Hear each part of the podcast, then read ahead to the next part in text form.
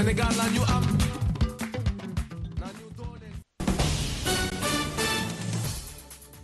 This is VOA News. I'm Marissa Melton. Rescuers on Thursday recovered more bodies buried under tons of mud after a landslide crashed into a hilly Indonesian village, raising the number of dead to more than 20.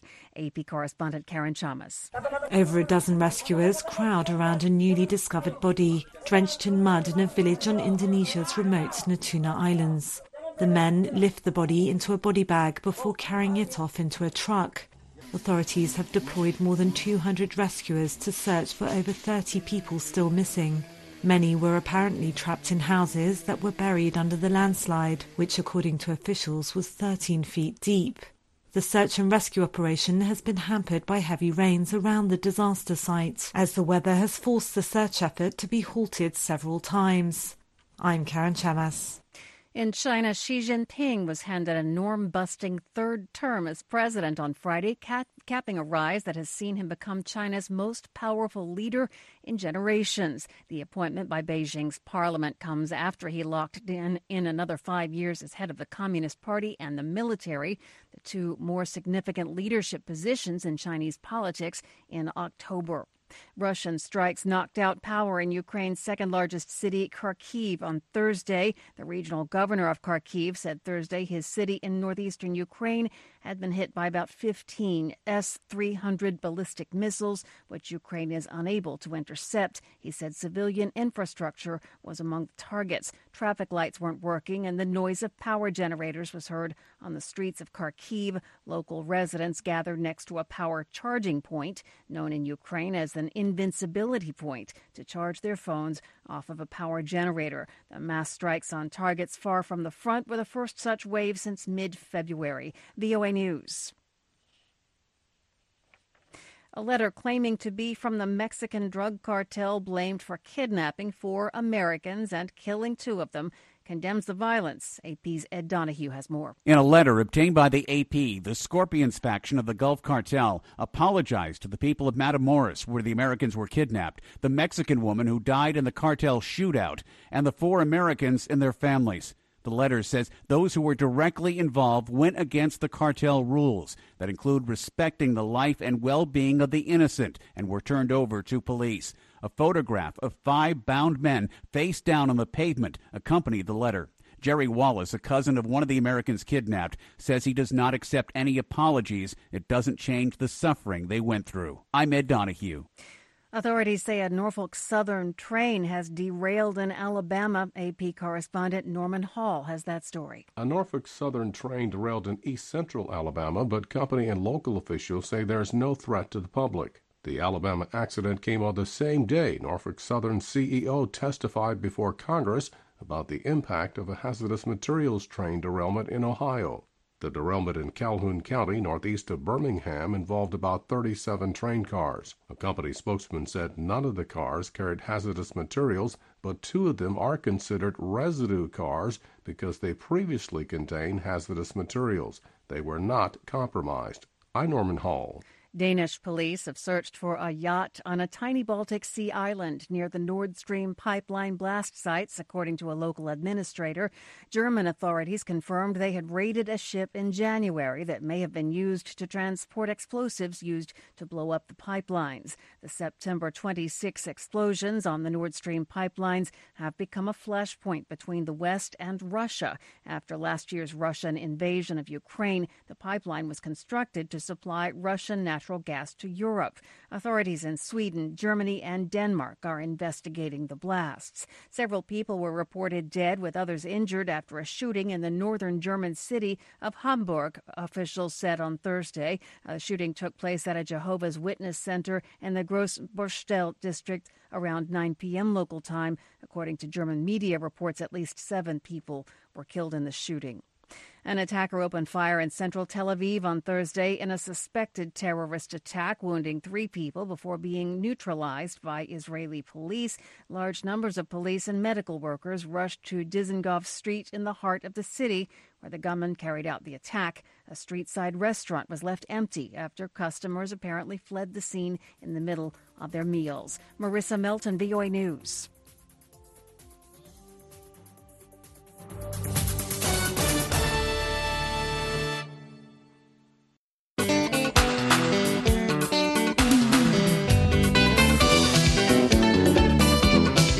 Africa. Welcome to Daybreak Africa from the Voice of America. I'm James Butty in Washington. Today is Friday, March 10, and here are some of the stories we are covering. South Africa says a wage dispute strike by health workers is claiming the lives of patients. We are still met with arrogance by a government that does not really care about workers. And it is our position that this strike must continue unabated until such time that this government takes a decision listen. Eastern DRC residents react to a ceasefire announcement by the M23 rebels. Nigeria's local government elections are delayed after a challenge to the presidential vote. Hundreds of South Sudanese women pray for peace. Today, our coming here for praying, we know that uh, our country is in the situation which is not allowed to women to just sit silent in the house and just watch what is going on. And no African films are nominated for this year's Oscars. Those stories plus Samson Omale sports are coming up on Daybreak Africa.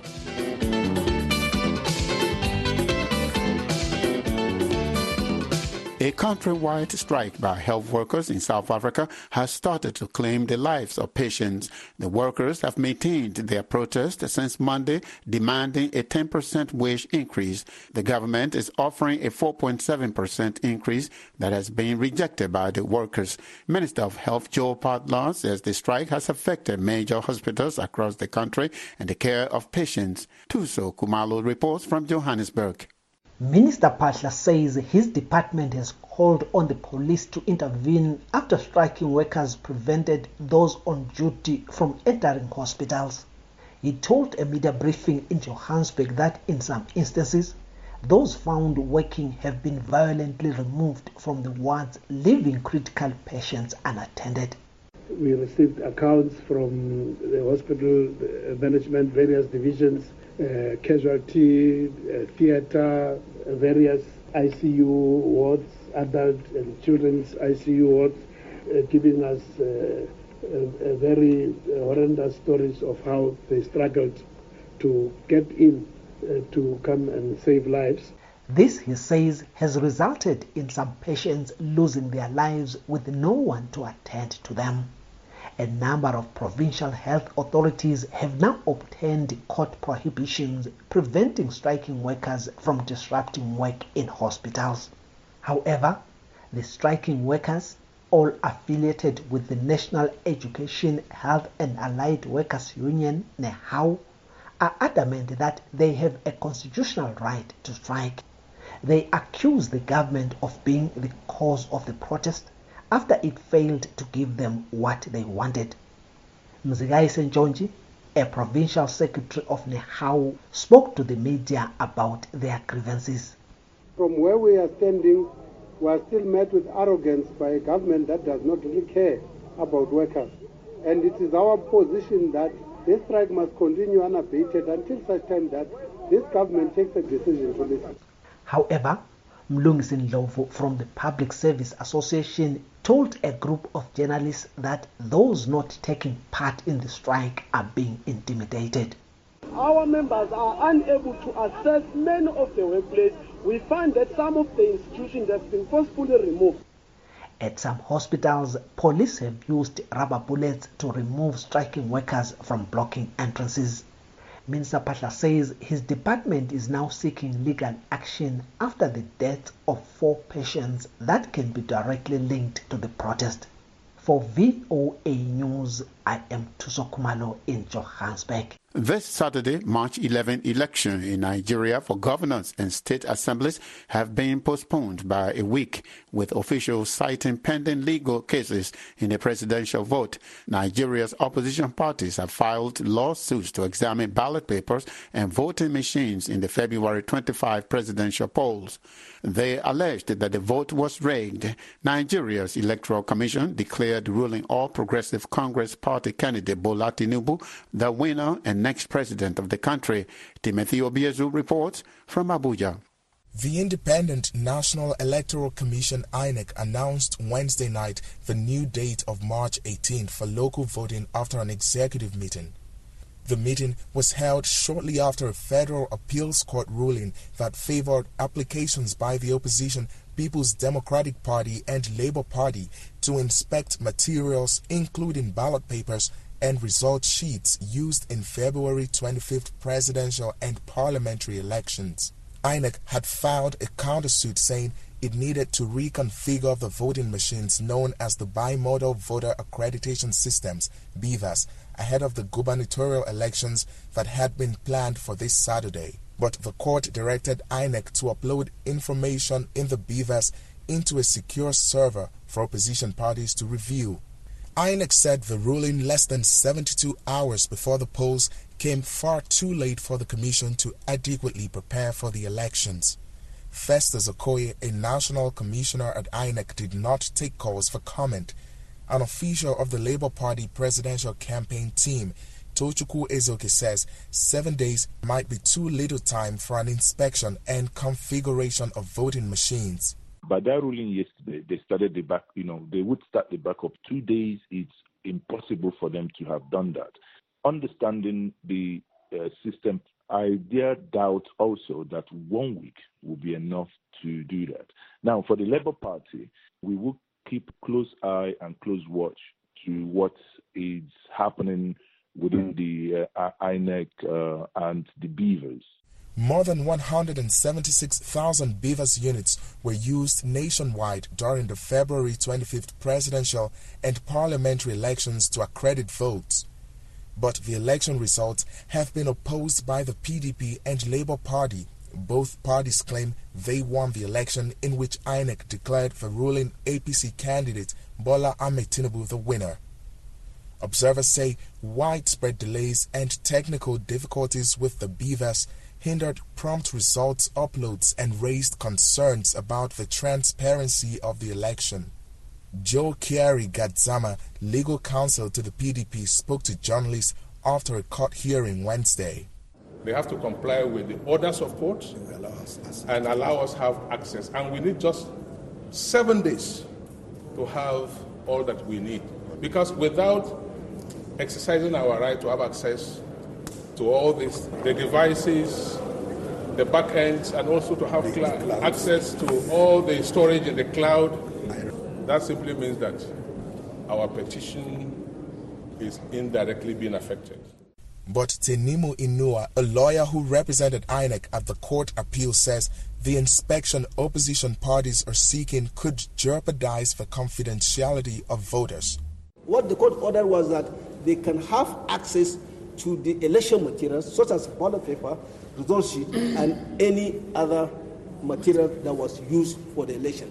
Not that to have access to our cloud or database.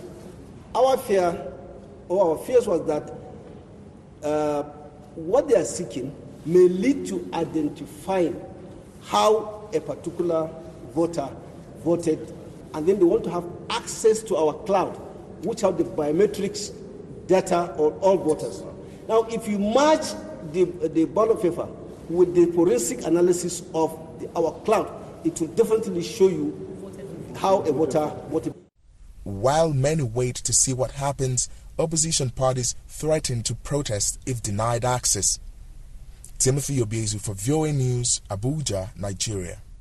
In a communique published two days ago, the M23 rebels in the eastern part of the Democratic Republic of Congo said they had ceased all hostilities. They say the move effectively halts the fighting with government troops while considering potential talks with Kinshasa. But some in eastern DRC do not believe the announcement, as clashes are still being reported on the front lines. Reporter Zaneb Neti Zaide has more from Goma. After the announcement of a ceasefire, Media reports say fighting is still going on in Sake, a town about 20 kilometers from Goma. Zawadi Dunia lost her husband when she was taking refuge in Sake. She does not expect anything from the ceasefire, thought she wants peace so that she can return home. She says she lost her husband when they were fleeing the war and leaving their farm. She could not even return home before they fled because there was so much shooting. A bomb exploded in front of her husband while she followed close behind. She says he died, but God saved her. What they need, she says, is peace so everyone can go back home. Tunaona kama tunazirudia kwetu. Sadiki Zakaria left his village of Kibumba, north of Goma, three months ago. He drives a private motorbike, which he uses to help feed his wife and six children. This displaced person who lives in Nyiragongo territory does not have confidence in a ceasefire. He recalls that the rebels had announced their withdrawal from the occupied areas, but he and others say this has not been the case. He says the M23 always disappoints people. On one particular day, they announced that they had ceased hostilities and that they had withdrawn. When upon they returned to Kibumba, the regional forces of the East African Community EAC forces reassured everyone that the situation was calm, but that was not true. He says the rebels came back to his village and everyone fled again. Civil Society North Kivu on its part calls the situation a charade and expects nothing from the M23 rebels' declaration because clashes are said to be continuing. Jean-Claude Bambaze is a member of Civil Society. He thinks it's a joke. It is not the first time the M23 has signed a ceasefire agreement, but clashes continue on the front line. He says right now, as we are speaking, they are still fighting in Sake. The latest media reports Thursday say fighting is still taking place in villages near the city, about 27 kilometers from Goma town. I'm Zanem Zaidi for VOA Africa in Goma.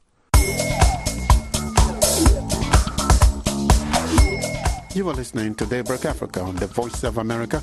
I am James Butty in Washington. Today is Friday, March 10. For more Africa news and features, visit our website at voaafrica.com. Connect with us on all social media platforms. We are on Facebook, Twitter, and Instagram. And still to come on our program, Samson Omale Sports. Hundreds of South Sudanese women gathered at the South Sudan Council of Churches compound in Juba on Thursday to pray for divine intervention ahead of yesterday's meeting between President Salva Kiir and First Vice President Riek Machar. This after the president fired Angelina Teny of the SPLM-IO as defense minister and placed Kiir's ruling SPLM-IG party in charge of the ministry. Viola Elias reports for VOA from Juba.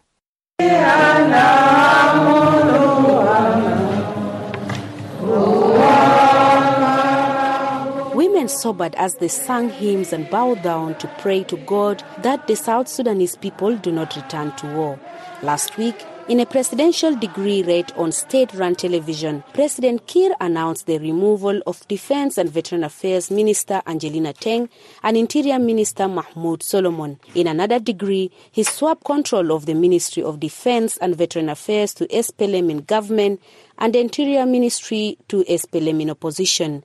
Pascal Achai, a member of South Sudan Women's Prayer Link, says women are very concerned about the future of the country. Today, our coming here for praying, we know that uh, our country is in the situation which is not allowed to women to just sit silent and then sit in the house and just watch what is going on. Uh, as we know that uh, uh the two uh, uh, Salva Kiir and Rang Machar are going to hold a meeting tomorrow because we know that uh, it is God who is putting everything in right. Elizabeth Aya, another woman who attended the prayer service, is urging Kiir and Machar to understand the pain and suffering of their people and not allow the country to slide back into war. We are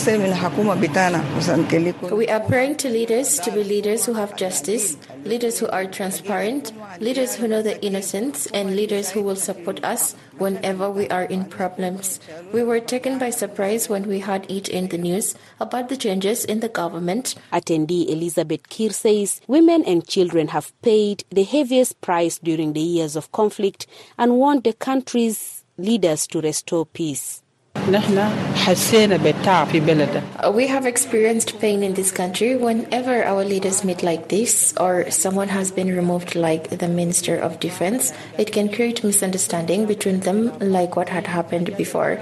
That is why we are scared and crying to God so that those things would not repeat itself. Lily Richard, chairperson of Women's Prayer Link, says South Sudanese are praying for the two leaders to settle their differences peacefully.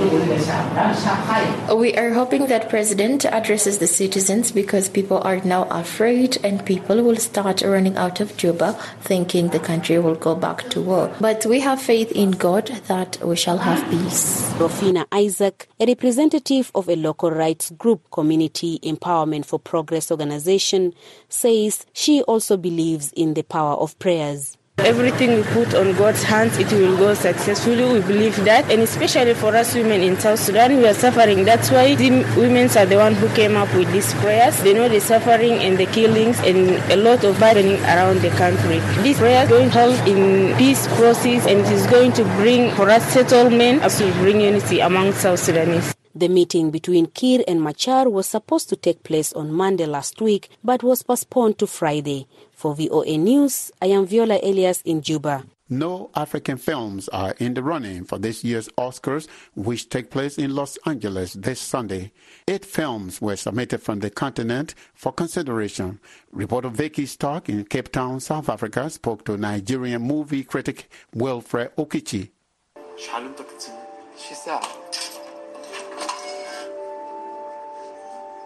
That's a bit of the trailer for the film Blue Kaftan. The movie by Moroccan Maryam Touzani went the furthest in the Oscars nominating process this year but was absent from the final shortlist announced in January. Films are voted on by the Academy of Motion Picture Arts and Sciences, which is a global community of more than 10,000 of the most accomplished artists, filmmakers, and executives working in film. Movie critic Wilfred Okiche says a lot of the time the odds are stacked against the African filmmakers because many of them are doing this by themselves without the support of their home countries. Filmmakers who make films in Africa don't have million dollar budgets. They barely have budgets to make the film, not to talk of promoting and distributing the film. And they don't get international distributors that are plugged into the Oscars.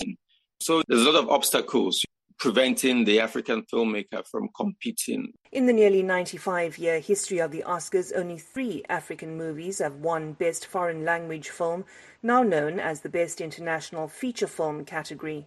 So it's spotty. It's not, it's not a great record. The international film has usually favored European filmmakers just for the fact that they've had that proximity with Hollywood forever and they've had this film cultures forever. But also, many African countries have been going to the Oscars of recent.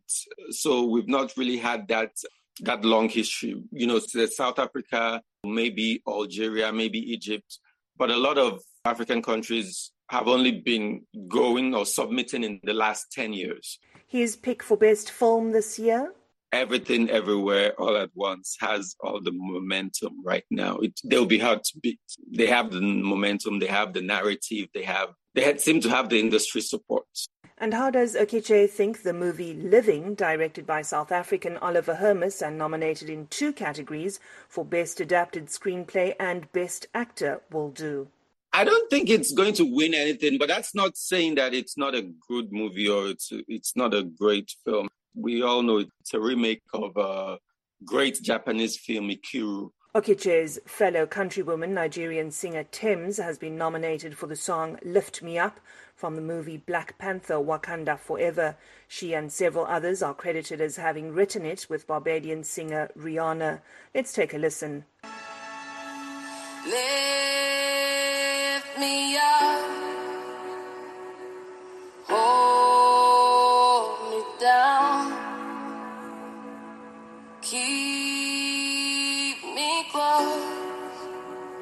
Does Okiche think Tems could walk off with a golden statue? So we're really excited about her. Is she going to win? I highly doubt it. Um, that category is most likely going to go to the Indian film RRR. They have this song Naatu Naatu that is driving the whole world crazy. The Oscars will air live in more than 200 territories worldwide from the Dolby Theatre at Ovation, Hollywood.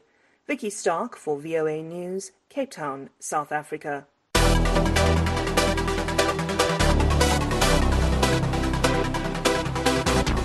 It's time now for Daybreak Africa Sports. And here is Samson Omale in Abuja, Nigeria. A very good Friday morning to you, Samson. Good Friday morning to you too, James. We begin the sports in Ghana, where Black Stars coach Chris Hughton has named Patrick Kpozo, Majid Ashimeru, and Joseph Wollacott in his 25-man squad for this month's Africa Cup of Nations qualifiers against Angola. The former Tottenham Hotspur manager who took charge of the team on February 12, 2023, has also included Edmund Addo, Ransford Yeboah, and Joseph Paintsil of Genk. Ghana will play Angola in a doubleheader this month in search of a ticket to the 2023 Africa Cup of Nations slated for Cote d'Ivoire in January next year. In club football news, Viper Sport Club SC of Uganda has confirmed parting ways with head coach Beto Bianchi after two months in charge. The club confirmed the development on its website indicating the coach has been relinquished of his role. Roberto Luis Bianchi, formerly known as Beto Bianchi, replaced Brazilian Roberto Oliveira, who moved to Simba SC. Bianchi, who took charge of only seven games, could only secure four draws and three losses. Additionally, the club failed to secure a single goal in all six games played. Former Zambia, Morocco and Ivory Coast coach Hervé Renard has been touted as one of the favorites to replace outgoing France women's national team coach Corinne Diacre, who was sacked on Thursday. The 54-year-old manager is highly regarded by the executive committee of the French Football Federation and is among a short list of four for the vacant job. That also includes current Lyon manager and Sarah Bompastor, who represented France 156 times as a player. In boxing news, the African Boxing Union title will be up for grabs this weekend when Ugandan Latif Moenge takes on Tanzania Alberto Clement at the new Obligato. Having won all six non-title bouts since turning pro, super lightweight boxer Mwange shortly after weighing in said he's good for the title. Show promoter is Dennis Joachim Plamberg that's a big fight, and uh, hopefully now we will get in the if he win, which I'm quite confident he will. The, he will get on the WBC's uh, list as well, hopefully, and then uh, they will start to know who he is, and then maybe we can make a big world champion fight, not as the next fight, but in the future.